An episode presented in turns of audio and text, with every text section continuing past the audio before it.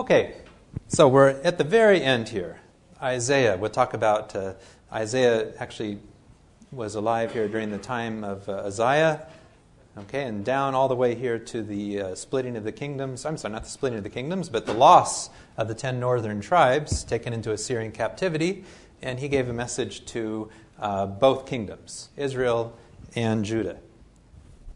We'll spend a little bit of time talking about Revelation today. Dr. Tonstad, uh, I've enjoyed his class so much here for the last three years on the book of Revelation, and he has three keys for understanding the book of Revelation. And since we're in the Old Testament, this is a good time uh, to bring this up. One of them, which has been uh, so helpful to me, is to take the Old Testament references um, very seriously. And what that means is uh, Revelation is entirely made up of uh, the Old Testament, essentially.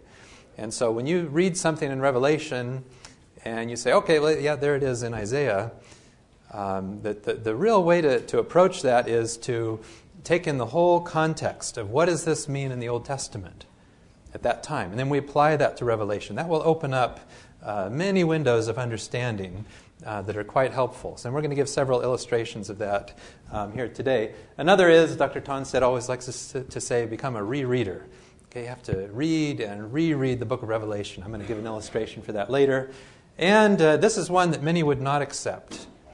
Okay, but I'll just make the claim now, and we'll try to talk more about this, and that is that there's more than one acting subject in the book of Revelation. Most paradigms for understanding Revelation have only one acting subject, and that is God.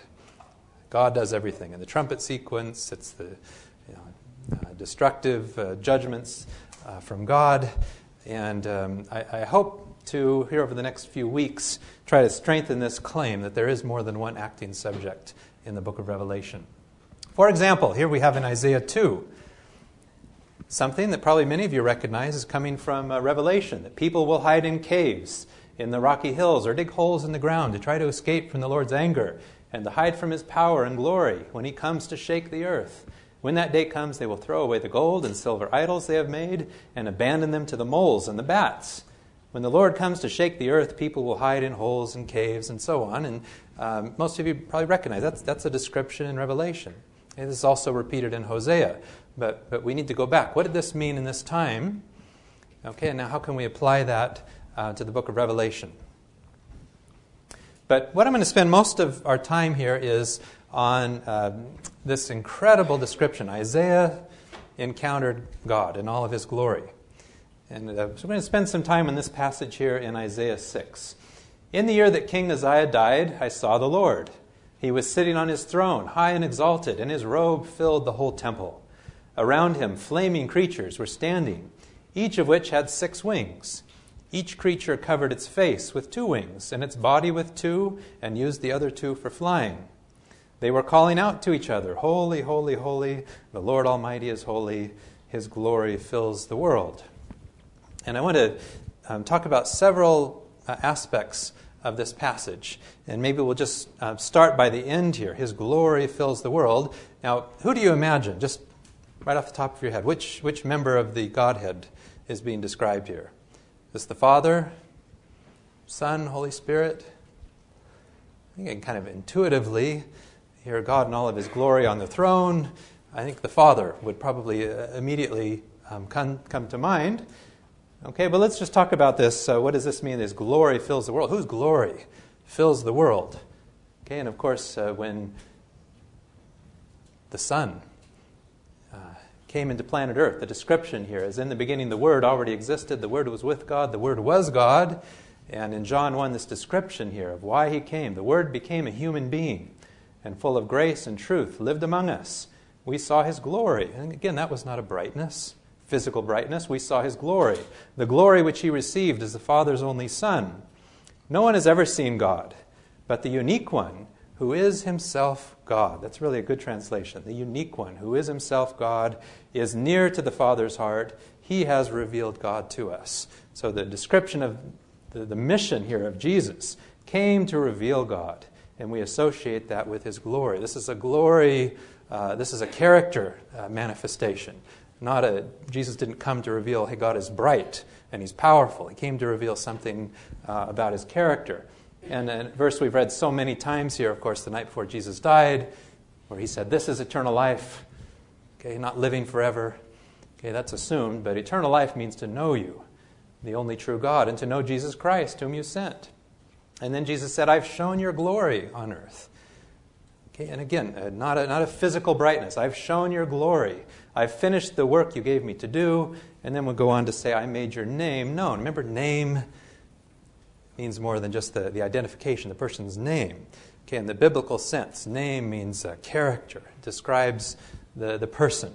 So this was the glory that Jesus came to reveal. So I think we could make a case here that, uh, that this glory that fills the world, that ultimately that, that glory was revealed through the Son. But let's talk about two other aspects here. The, we have these six winged creatures, and they're singing, Holy, holy, holy, the Lord Almighty is holy.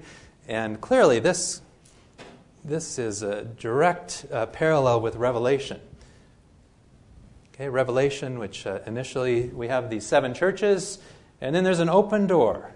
And John had another vision, saw an open door in heaven, and the voice that sounded like a trumpet, which I had heard speaking to me before, said, Come up here. And there in heaven was a throne with someone sitting on it. Okay, very similar to Isaiah. His face gleamed like such precious stones as jasper, carnelian, and all around the throne there was a rainbow, the color of an emerald. Okay, and the description of the creatures here. Each one of the four living creatures had six wings, and they were covered with eyes, inside and out. And day and night, just like Isaiah, they never stop singing, Holy, holy, holy is the Lord God Almighty. Same thing from Isaiah. Who is, who, uh, who was, who is, and who is to come. Now let's just read on here in Revelation. What is, what is being described here? I think this is really significant. The four living creatures sing songs of glory and honor and thanks to the one who sits on the throne, who lives forever and ever. When they do, do so, the 24 elders fall down before the one who sits on the throne and worship him, who lives forever and ever. They throw their crowns down in front of the throne and say, Our Lord and God, you are worthy to receive glory, honor, and power for you created all things, and by your will they were given existence and life. Now, what follows here, I mean, just imagine you've never read this before, and it, it just seems rather uh, surprising. What happens? then I saw a scroll in the right hand of the one who was sitting on the throne. And there was writing on the inside and the outside of the scroll, and it was sealed with seven seals. And I saw a strong angel who shouted with a loud voice. Who is worthy to break the seals on this scroll and open it? Now, just imagine you're there, and we just read God is sitting on the throne, He's holding the scroll. And does it seem rather unusual to have an angel ask who is worthy to open the scroll? I mean, wouldn't you want to say, well, I mean, God is worthy. He's holding the scroll. Just, you know, God is worthy. Have God open the scroll. Okay, this almost uh, seems a, a little embarrassing here. Who is worthy? But then it gets even more surprising here. No one in heaven, and God's holding the scroll, and no one in heaven or on earth or under the earth was able to open the scroll and read it. And then I began to weep bitterly because no one was found worthy to open the scroll and read it as God sits there holding the scroll. No one is worthy.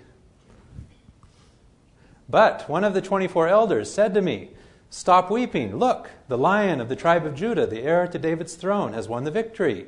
He is worthy to open the scroll and its seven seals. And then I saw a lamb that looked as if it had been slaughtered, but it was now standing between the throne and the four living beings and among the twenty four elders. And he stepped forward and took the scroll from the right hand of the one sitting on the, scroll, on the throne. And now they sang a new song.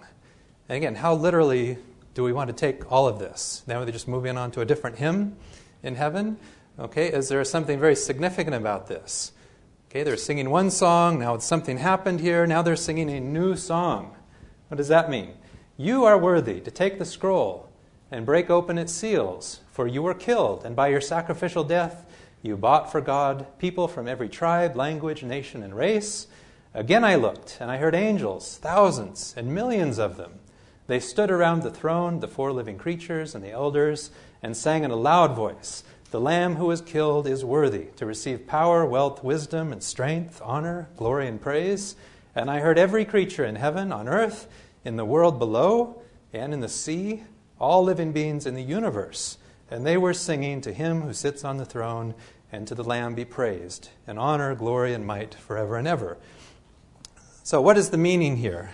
Um, well, here's, here is a, a suggestion that um, how I would like to try to understand this. Initially, remember, we saw God on his throne. He's holding the scroll, he's receiving praise, holy, holy, holy. Okay, and he's surrounded by the four living creatures, the 24 elders. But no, no one is worthy to open the scroll.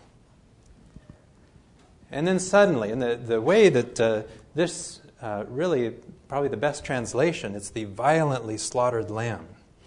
The violently slaughtered lamb on the throne, he is worthy. And then after that, we have a new song, and now we have thousands and millions, every creature, heaven, earth, and the world below, everyone now is praising God. I think this is, uh, rather than getting caught up on, well, what are the four living creatures? What are the 24 elders? Who are they? I think perhaps what is being described here is this amplification of praise. That we go from 4 and 24 around the throne praising God, but then because of what happened in the person of Jesus Christ and the new song, I would, I would propose here this is a new understanding. I mean, who could have understood uh, God fully? I mean, we, we never can, of course, but the manifestation of God becoming a human doing what he did, uh, humbly laying down his life. I mean, this surely this has to stimulate a new song, uh, new thoughts, a new paradigm about God entirely. And so we go from four and 24, and now we have thousands, millions in the entire universe praising God. I think it's very significant here, the, the way that uh, this whole um, thing is structured. Um, in a way such that we see uh, Jesus really receiving all the praise and the glory and honor, but of course, ultimately, that comes right back to God. And if I could just make another uh, point here in this passage here, the title for the passage in Isaiah, the Lord Almighty, uh, what does that refer to? Uh, this same title is used seven times in the book of Revelation. And uh, just here in the first chapter, uh, again, intuitively, we probably think this is referring to the Father. But here, this passage in Revelation 1, this is the revelation of Jesus Christ. Notice the book of Revelation opens by telling us, you know, not, uh, hey, this is a very mysterious book that no one could possibly understand, but it's a revelation, a revelation of Jesus Christ. Jesus Christ, the faithful witness, the first to be raised from death, who is also the ruler of the kings of the world. He loves us. And it goes on. Look, he's coming in the clouds. Okay, still Jesus. Everyone will see him, including those who pierced him. All peoples on earth will mourn over him. And then who is this talking? I am the Alpha and the Omega, says the Lord Almighty. Who's, who is the Alpha and the Omega? It's not entirely clear from this passage in Revelation 1, but uh, this phrase here, again, is mentioned seven times. And, uh, you know, the number seven, of course, is very significant here, but let's just try to wrap our minds around this that the first two times it's mentioned in the end of the prologue of Revelation, and then it's mentioned again at the beginning of the vision, and then two times at the very end of the book. So, what we just read here, I am the Alpha and the Omega, okay, God is the Alpha and the Omega. Okay, if we were to read on, another title used here, very, very similar for Christ, is I am the first and the last. Then we get to the end of the book the end of the vision. And we have again God who is now described as both the Alpha and the Omega, and the beginning and the end. And the book ends here uh, in this the kind of chiastic structure here with now Christ, the only time given all three titles in the end of Revelation. He is the Alpha and Omega, He is the first and the last, He is the beginning and the end. And uh, again, I think this is just very, very carefully structured. And I think what this is trying to direct our attention to is that we equate Jesus with God. Not two separate and distinct, but absolutely uh, it is to elevate. Uh, when we say Revelation has a very high Christology, well, look at that. The one who has all three titles at the end Alpha and Omega, first and the last, beginning and the end, it's Christ. So here's the verse Listen, says Jesus, I am the Alpha and the Omega. I am the first and the last. I am the beginning and the end. Okay, that's significant. Okay, so we, we talked about these here in Revelation here, the, the seven times these titles are used. And I mentioned that the Lord God Almighty is mentioned seven times, this number of completeness. Okay, not to make a big deal out of this, but is this just a happen chance here that the phrase, the one who sits on the throne, mentioned seven times. Christ is mentioned seven times in Revelation. God and the Lamb is mentioned seven times in Revelation. And uh, just an interesting side point, and if you didn't agree with this, I wouldn't have my feelings hurt here, but four is the, the number of the world, you know, the four corners, four divisions of the world. And just maybe an interesting thought, possibility. The Lamb here is mentioned 28 times in Revelation. Isn't that kind of interesting? And some have suggested here, well, we have uh, maybe seven. The seven times four is 28, that this perhaps could represent the worldwide scope of the victory of the Lamb. Okay, just an interesting thought. But the, the numbers here uh, in Revelation have a theological um, significance. Now, let me just make um, another observation about Revelation. You know, we have the seven churches, and then the rest of the book is seven seals, seven trumpets, seven bowls. And we are going to come back to Isaiah here, but let me just talk about this a little bit. And traditionally, these have been read as kind of chronologically. Well, we go through the seven seals, then we move on in time to the seven trumpets, and then finally we move on in time to the seven bowls. Okay, but let me just read a passage, and you tell me is this end time, uh, something towards the end, or something towards the beginning? there was a violent earthquake, and the sun became black like coarse black cloth, and the moon turned completely red like blood. The stars fell down to the earth like unripe figs falling from the tree when a strong wind shakes it. The sky disappeared like a scroll being rolled up, and every mountain and island was moved from its place. Then the kings of the earth, the rulers and the military chiefs, the rich and the powerful, and all other people, slave and free, hid themselves in caves. That's from Isaiah. And under rocks on the mountains. They called out to the mountains and to the rocks, Fall on us, and hide us from the eyes of the one who sits on the throne, and from the anger of the Lamb. The terrible day of their anger is here, and who can stand up against it? Now, is this, um, is this more of a, do you associate this with an end time um, kind of imagery, or is this something that uh, perhaps happened a long time ago? Well, most of that, I mean, this has some echoes of uh, what we might consider as the second coming. But this is the end of the seal sequence here in Revelation 6. Okay, and at the end of the seals, we have God wiping every tear from their eyes. Do you associate that with something that is perhaps even future? Okay, that's the very end of the book of Revelation. God wipes tears from every eyes. But we also see this in the end of the seal sequence. Okay, and so what I'm suggesting here, and uh, I think Dr. Tonstad again has made such a, a good case for this, is that the seals, the trumpets, and the bowls are rather looking at, they're certainly end oriented, okay, but they're looking at perhaps the same thing from different angles or perspective as we go through each of these. We're getting a, a different view of uh, human reality. Let me give one other example of this. And this is, uh, I mean, undeniably, we have to associate these, these three things. In the seventh seal, it ends with a scene at the golden altar of incense. And there are rumblings, peals of thunder, flashes of lightning, and an earthquake.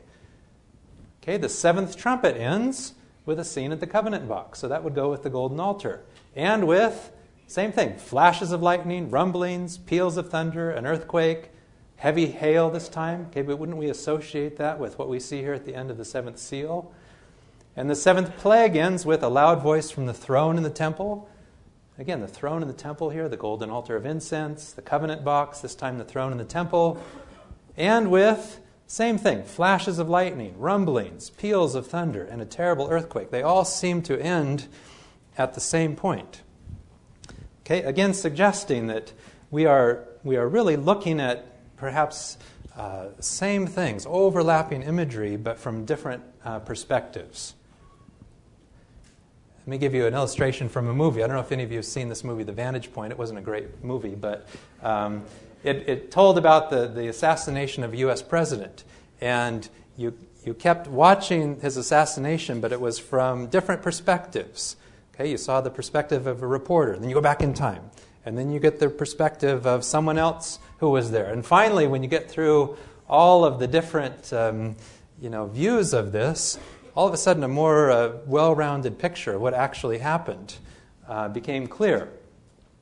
you know, we're used to reading things just linearly, uh, linearly from A to Z, but perhaps the book of Revelation should be considered more along the lines of a symphony. You have a Beethoven symphony or Mozart or something like that. You have a theme, and the theme keeps being repeated. And as it's repeated, you get a new uh, a variation on the theme. Okay, you get something additional that is, that is added. And yes, there is an end. It's, it's end uh, oriented. Okay, but I think the revela- revelation could perhaps be seen more along those lines. Okay, in Isaiah and in Revelation, this is why we're talking about um, Revelation now. Isaiah uh, has an incredible contrast, I think, between uh, God and Isaiah also, I believe, saw Satan. And certainly in the book of Revelation, we have this dramatic contrast here between um, God and the adversary. And so the passage here is uh, in Isaiah 14, which talks initially about this, uh, the king of Babylon. But I think it becomes pretty clear we're actually not talking about the king of Babylon here as we read on. King of Babylon, bright morning star, you have fallen from heaven.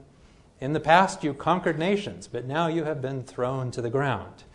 And so some translations here have a bright morning star, and a version like the New King James would uh, use the word Lucifer. How you are fallen from heaven, O Lucifer, son of the morning.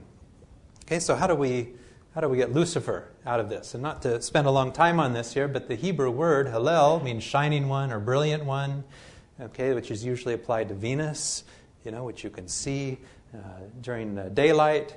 And when we have the, the Greek translation of the Hebrew, the Septuagint, okay, this is rendered as Heophosphorus, morning star, bringer of the dawn. And when uh, Jerome came to do his translation um, of the Bible, uh, he translate, translated this uh, as uh, Lucifer. Okay, so that's how we get Lucifer in, um, as the bright morning star in Isaiah 14. So this whole passage here is a very carefully constructed um, poem. How you are fallen from heaven, O Lucifer, son of the morning, how you are cut down to the ground, you who weakened the nations. For you have said in your heart, I will ascend. And there's the the aspirations here. It's just interesting how many times I is mentioned. I will ascend into heaven. I will exalt my throne above the stars of God. I will also sit on the mount to the congregation on the farthest side of the north. I will ascend above the heights of the clouds. I will be like the Most High. But instead, you have been brought down to the deepest part of the world of the dead. So, here in this passage, there are, really seems to fall twice. He falls from heaven and then in the end here, he falls to Sheol, the abyss. And this very compact passage in Isaiah is expanded on in Revelation, again, to, to emphasize our need to go back and forth here from uh, Revelation to the Old Testament. We've read this many times here in this Bible study. In Revelation 12, war broke out in heaven. Michael and his angels fought against the dragon, who fought back with his angels. But the dragon was defeated, he and his angels were not allowed to stay in heaven any longer. The huge dragon was thrown out, that ancient serpent. Again, no way we're going to miss the identity here. The ancient serpent, the devil, Satan, that deceived the whole world, and he was thrown down to the earth, and all his angels with him. So we have this initial falling from heaven to earth in Revelation, okay, but the Revelation also describes the fall into the abyss. And for that, we need to go to Revelation 20 where the, we see the angel coming down from heaven, holding in his hand the key of the abyss and a heavy chain, and he sees the dragon, that ancient serpent. Again, not going to miss the identity, the devil or Satan. Chained him up for a thousand years, and the angel threw him into the abyss. So, uh, Revelation very much expands on this passage in Isaiah 14 of the fall from heaven and the fall um, into the abyss. And um, the reason for me this is uh, so important is, um, you know, Satan is largely a, a neglected figure in current um, theology. You know, he's not really that uh, important, it seems like. Um, and uh, that, I think, we really miss out. We want to understand uh, the problem of human suffering. I think we, we need to, uh, I think I've used this illustration before, but it, it's like describing the Holocaust, and we, we deny the existence of Hitler. You know, it doesn't mean that Hitler actually was the one who turned the valves on the gas chamber, but what we see in the Holocaust, that's the nature of Hitler's kingdom. Okay, and I think what we see on planet Earth, this is the nature of the satanic uh, kingdom. And just read on here the passage in Isaiah 14 after the fall into the abyss. Everyone there will stare at you and ask, Can this be the one who shook the earth and made the kingdoms of the world tremble? Is this the one who destroyed the world?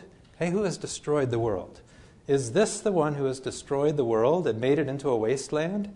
Is this the king who demolished the world's greatest cities and had no mercy on his prisoners? Again, it's a pretty telling description, and, and it fits with uh, New Testament theology. I mean, Jesus called Satan the prince of this world. Um, in the writings of Paul, he referred to Satan as the God of this age, the ruler of the kingdoms of the air. And John referred to Satan uh, in this way the whole world is under the control of the evil one. Okay, so uh, we, we have this uh, very pervasive description that is not much of it in the Old Testament, admittedly, but it becomes, I think, very prevalent in the New Testament and especially in Revelation. so let's, let's come back to this here and this contrast between two kingdoms. And we notice that uh, the aspirations in Isaiah 14 is to climb higher and higher and higher. Okay, I will ascend. I will become like the Most High. And it's kind of like we have, you know, Satan on the up escalator, and at the same time, what, what is God doing? He would seem to be on the down escalator. I mean, God became a human. He was dead in a tomb. They're going different directions. Okay, kind of counterintuitive that th- this is the way God would win this conflict. And I want to uh, just conclude by talking about something that happens here at the end of the seal sequence, okay, that, uh, that we can only understand this from the book of Isaiah. okay, a verse that is, has puzzled many. Silence in heaven. When the Lamb broke open the seventh seal, there was silence in heaven for about half an hour. Now, how do you understand that? Silence in heaven for 30 minutes. Okay, what in the world is that referring to? Well, um, again, where do we find that in the Old Testament? Uh, what is the reference for that?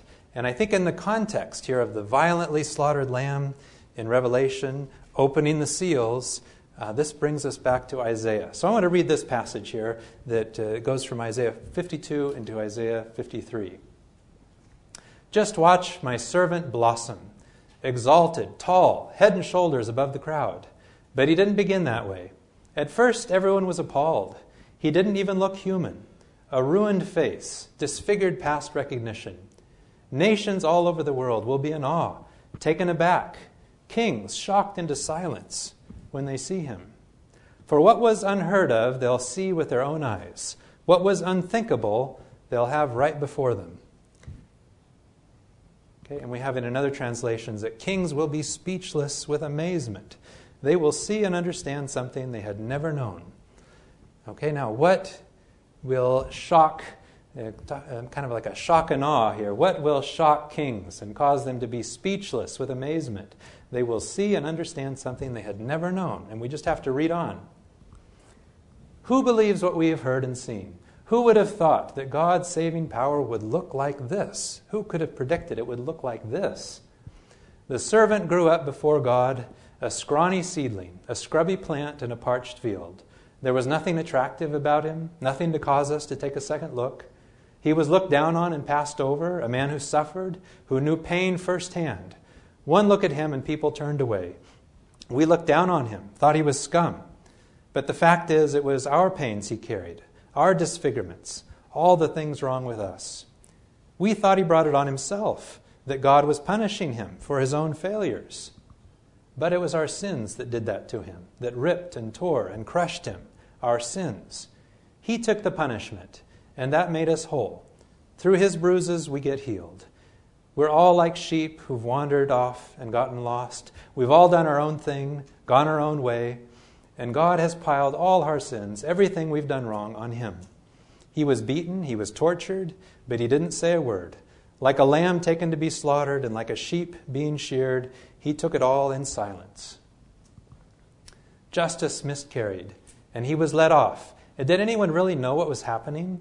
He died without a thought for his own welfare, beaten bloody for the sins of my people. They buried him with the wicked, threw him in a grave with a rich man, even though he'd never hurt a soul or said one word that wasn't true. And the, the whole passage here that begins with, they will be shocked into silence. And then the description here who could have thought that God's saving power would look like this? Who could have predicted? I mean, if we didn't know that this was going to happen, that God would become a baby, that God Himself, the Almighty One, the Lord God Almighty, would die in this way, it's unthinkable. Okay, and I think um, the, the, the, seal um, sequence here ending with this uh, kind of celestial silence. Uh, the reason that we talk so much about uh, God's character, and the reason for me this has just become everything in, in terms of uh, our, our, central um, key thing. I mean, if there's one thing we want to hold on to, it is God's, the revelation of God's character in Jesus Christ. This is an end time kind of a thing. This is what needs to be understood. And if I could just quote uh, Dr. Tonstad and, and, credit him for this uh, understanding of this view. This is from his book, his doctoral dissertation on Revelation, and he describes it this way The scroll, now we're back to God holding the scroll, who's worthy to open the scroll. The scroll confronts the council with a seemingly insoluble predicament, a veritable crisis in the divine government, highlighted by the tears of the seer. Remember, John is crying, by the silence of everyone else. Remember, the question is asked who's worthy? And no one can say anything. The breaking of the seals signifies that this predicament has been fully worked out, and with the breaking of the seventh seal comes a sense of closure to the heavenly council. Only when the lamb in its slaughtered state is allowed to exert a commanding influence on the entire scene will the representative biblical imagery for the silence in heaven receive its due. The text in Isaiah is about silence the silence of shock and awe in the face of an entirely unexpected manifestation. Revelation presents an analogous situation when the heavenly council confronts a disclosure, that defies expectations. But the relationship between these texts consists of more than an analogy. The startling nature of what is disclosed, causing kings to shut their mouths because of him, belongs to the vision of the Lamb that has led to the slaughter in the original Old Testament context. Because remember, it is the slaughtered lamb that uh, moves us into this entire um, seal sequence that, that should bring us back to Isaiah. Moreover, both texts describe the fate of the lamb one anticipating, that's Isaiah, and the other one after the fact, Revelation. What leads to silence in the fourth servant song in Isaiah is precisely that the servant has been violently abused. So marred was his appearance, beyond human semblance, and his form beyond that of mortals. And this reality lies behind the description of a lamb that is led to the slaughter. In the heavenly council, there is silence too, and the silence comes when the council is brought face to face with the slaughtered lamb, presented and acknowledged as the victor and revealer in the cosmic conflict. All the seals are broken, signifying that the issue confronting the heavenly council has been resolved by the Lamb. Silence in this context serves as the reflective corollary of praise. And in this sense, the proposed idea of rapturous amaze is not far off from the mark. So, you know, when we consider the life of Jesus, um, I, I think we want to continually in our mind be saying, God is like that. God is like that. Every word, every action, including in the death of Jesus, that, uh, you know, even in Isaiah, we see God on his throne, brightness, glory, chapter 6. But then we read on to the suffering servant in the end of Isaiah. So we want to consider yes, God is all powerful, but his power is equally matched uh, by his love, by his humility, uh, his infinite uh, condescension. All right, let's pray. Dear Father, thank you for um, this incredible description of uh, your descent, hard to imagine, uh, your descent from the throne uh, as a human. Uh, thank you for the words of Jesus that if you've seen me, you've seen the Father. Pray for each one of us here that we would completely internalize uh, everything that you revealed about, your father, about the Father by your life and death on earth. Amen.